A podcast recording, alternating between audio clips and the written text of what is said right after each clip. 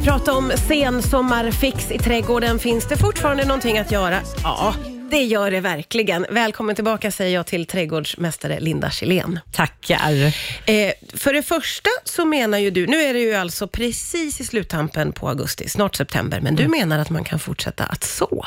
Ja, absolut. Jag tycker ibland att vi avslutar våra trädgårdssäsonger alldeles för abrupt, alldeles för liksom, men så här snabbt, att ja. det är som att vi laddar för våren och så sommarsemester, men sen då? Ja. Nej, nej, nej. Vi kan odla långt in i hösten. Är alltså, det så? Ja. Men vad ska man satsa på om man vill odla nu då? Ja, men alltså nu är det ju så här snabba grödor. Och eh, jag sådde här bara för en vecka sedan, sådde jag räddisor. Lite, jag tror att det är tredje eller fjärde omgången räddisor. Ja. Eh, sallad går jätte Det är bra så nu. Olika sorters eh, lite så här salladslök också. Mm. Eh, dessutom så ska vi få ner vitlöken i jorden nu. Ja, ja, ja. Det är nu man ska stoppa ner den för att den ska komma om ett år. Ja, bra. Ja, just det. Rätt så. En del ja. är ju så ivriga och tror att ja, men om jag stoppar ner den här i jorden nu, löken, då kan jag skörda i vår. Det, så har jag tänkt, men jag har lärt mig att så var inte.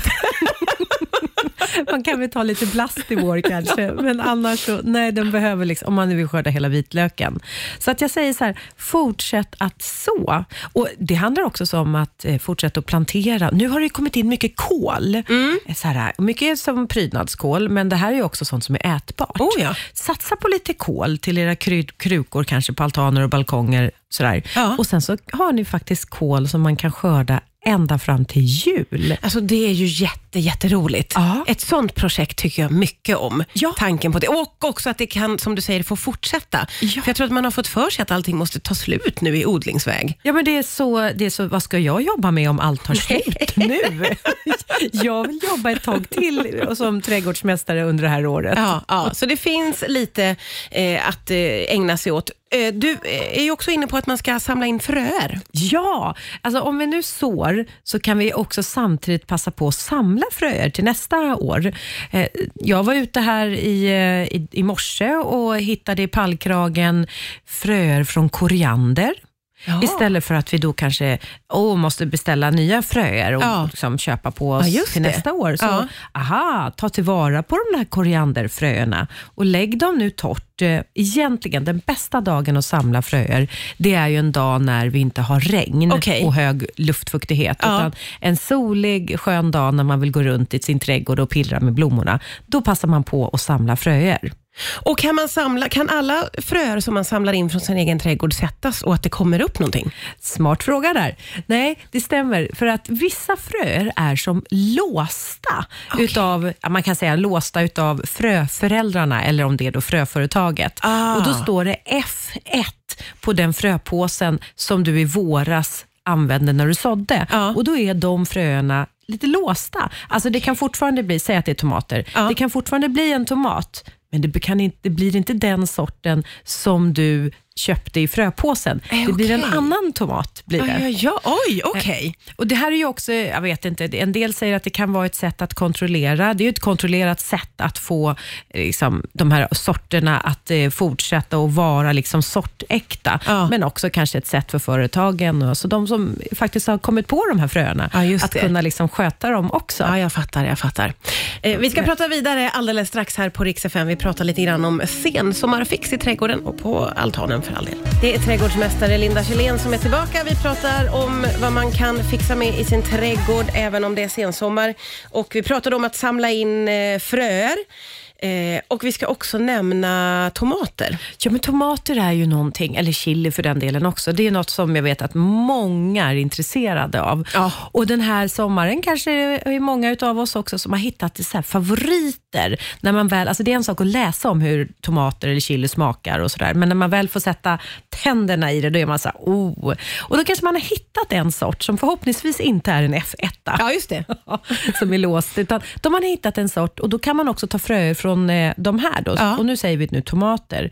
Eh, en väl mogen tomat ska det vara. Mm. Den har sina fröer inkapslade i fruktköttet. Dela tomaten på mitten och sen så har man ett eh, hushållspapper till exempel eller kaffefilter och så tar man en liten kniv eller någonting och så buffar man ut fröerna här på pappret. Mm. Och där de hamnar, där kommer de få ligga tills i vår, jaha, när det är dags att så igen. Aha, okay. Så liksom, de klistrar sig så här bra fast på pappret. Ja.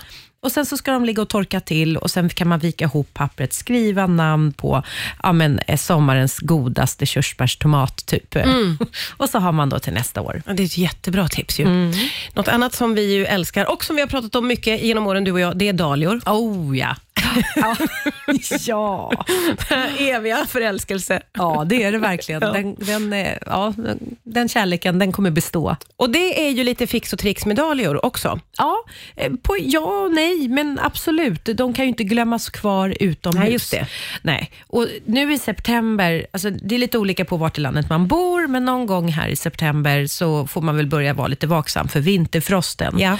Och kanske också börja planera för vinterförvaring. Och då är det så här med dahlior, att dahlior som man har odlat i kruka kan också få vara kvar i sin kruka under vinterförvaringen. Okej. Då ska man bara sluta vattna den där ungefär två veckor innan vinterförvaring. Och sen tar man hela krukan och, bara, och klipper ner dahliorna och så skjuts in då i vinterförvaringen. Ja. Och förmodligen är det lite svalt. Just så det. Att där ska det liksom inte gå ner under tio till åtta grader. Nej. Men det ska vara ganska torr kruka. För se dahliaknölar som potatisknölar. Det vill säga, de tål inte allt för mycket fukt för att ruttna dem. Ja, ja, ja. Okej. Mm. Men om man nu ska gräva upp ute i landet, ja. Ja, då kan man gräva upp, och då Då är det då dahlior som ska förvaras nu lite kallt och svalt. De behöver ligga och torka till innan. Mm. Medan dahlior som ska förvaras lite i rumstemperatur, för det går också, okay. åtta eller arton grader någonting. Ja. De kan vara lite lätt fuktiga innan, ja, ja. Så att de har lite fukt att ta utav. Ja. Så man gräver upp dem, man skakar loss så mycket jord som möjligt, klipper ner dem, låter dem ligga några dygn beroende på vart man ska förvara dem. Ja. Lägger dem i en papperspåse, skriver vad det är för sort på papperspåsen, och sen så får de ligga i sin vinterdvala tills våren. Ja. Underbart. Vi ska prata vidare om höstlökar alldeles strax här på Riksfm. Vi pratar om sensommarfixet i trädgården med trädgårdsmästare Linda Schelin. Det finns ju väldigt mycket att prata, äh, prata om och väldigt mycket att göra. När du och jag pratar med varandra så upptäcker jag att det finns mer och mer och mer. eh, men vi nämnde ju höstlökarna här, och de eh, ska man börja fundera på nu då, om ja. man vill att det ska blomma till våren. Ja, men nu är det lite som att göra en liten hemläxa. Ibland så kan man kanske tycka att det där, åh, men det där är ju vår liksom, när ja. tulpanen står i blom. Men om vi inte får ner de här nu lökarna eller knölarna i jorden nu, då blir det ingen vårblomning. Just det. Så det, det måste man komma ihåg. Vill man njuta av de där tulpanerna ja. så måste man göra en ansats. Men du sa också till mig under låten här att det är en bra tid för plantering. Ja, och det hänger ju ihop liksom, med att få ner knöl eller lökarna i, i marken. Men planteringen är också jättebra. För så här, på våren så har vi ett stort utbud av både perenner och liksom fleråriga växter som lignoser, vedartade buskar och träd i butiker. Och man kan liksom sätta igång och, och plantera ut. Men sen tar det stopp under sommaren, för då, är det liksom, då, då ligger det lite vila och nya då, eh, perenner är hos odlarna på tillväxt. Men sen när vi kommer in nu här i, i slutet på sommaren, här augusti, september, då har det fyllts på på nytt. Då mm. har det vuxit på sig. Ja. Och det är ju, alltså jorden är varm nu, vilket gör att det gynnar liksom rotsättningen hos många växter. Så att det är en god tid att plantera nu. Och dessutom får vi ner dem i jorden nu, så ligger de ju bra tid i vår när ja, vi släpper ja, ja. kärlen i marken. Då, ja, kan vi liksom, då kan de börja växa på en gång. Det är som att man får ett försprång lite. Då. Allt är försprång ah. om med höstgöra ja. skulle jag säga. Ja, det är klart. Om jag ska säga någonting om, om, mer om perenner, så skulle jag också säga att ni behöver ju faktiskt inte köpa nya perenner, utan man kan ju faktiskt dela perenner. Just det. Jag delade här i morse en stor alunrot, en vacker, vackra bladfärger, lite så här höst och vår, alltid vacker alunrot. I fyra nya plantor fick jag av den. Aha. Eller nya, tre det, nya av den. Men det är plantor. Jättesmart. Så det budgetsmart. Är ju, ja, men verkligen ja. på alla sätt och vis. Och vi är ju också inne i den berömda jasperioden. Absolut. Hur, hur ska man eh, utnyttja det, tycker ja. du, om man har en stor tomt där hemma? Juli, augusti, september är tiden för en beskärning utav egentligen i princip de flesta av våra buskar och träd. Ja. Eh, jo, men alltså, man behöver alltid ställa sig, varför ska man beskära? Är det för att det här är grenar som är i vägen? Eller är det bara för... Alltså, man måste liksom först ställa sig så här frågan varför, så man inte bara gör, vi tar bort den. Utan, nej, man ja. ska inte beskära bara för att, menar nej, du? Men nej, exakt. Utan det ska vara ett syfte. Ja. Och det ska vara välmotiverat, det där syftet. För det tar många år för en gren att växa ut igen. Men om man vill, att, man vill snygga till ett träd, ja. det är ett skäl, eller är det, ja, men det kan vara ett skäl få, om du... för fåfängt? Nej, det är inte för fåfängt. Men det kanske är så att det trädet har blivit lite för stort. Ja. Eller att det kanske är grenar som växer för lågt ner som man går in i dem. Eller det är grenar som väller över gången så att man får huka sig när man ska eh, komma fram och tillbaks in till sitt hus. Ja, eller så här. Ja, men självklart eh, ta bort de grenarna. Eh, på hösten så brukar man säga att man beskär för att just forma träden. Ja, okay. De liksom, klipper du på våren med sekatören, då brukar trädet svara med typ vattenskott, du vet att det kommer mm, just det. nya skott. Jo jo, ja. jo, jo säger du. Det har jag varit med om, det har jag gjort.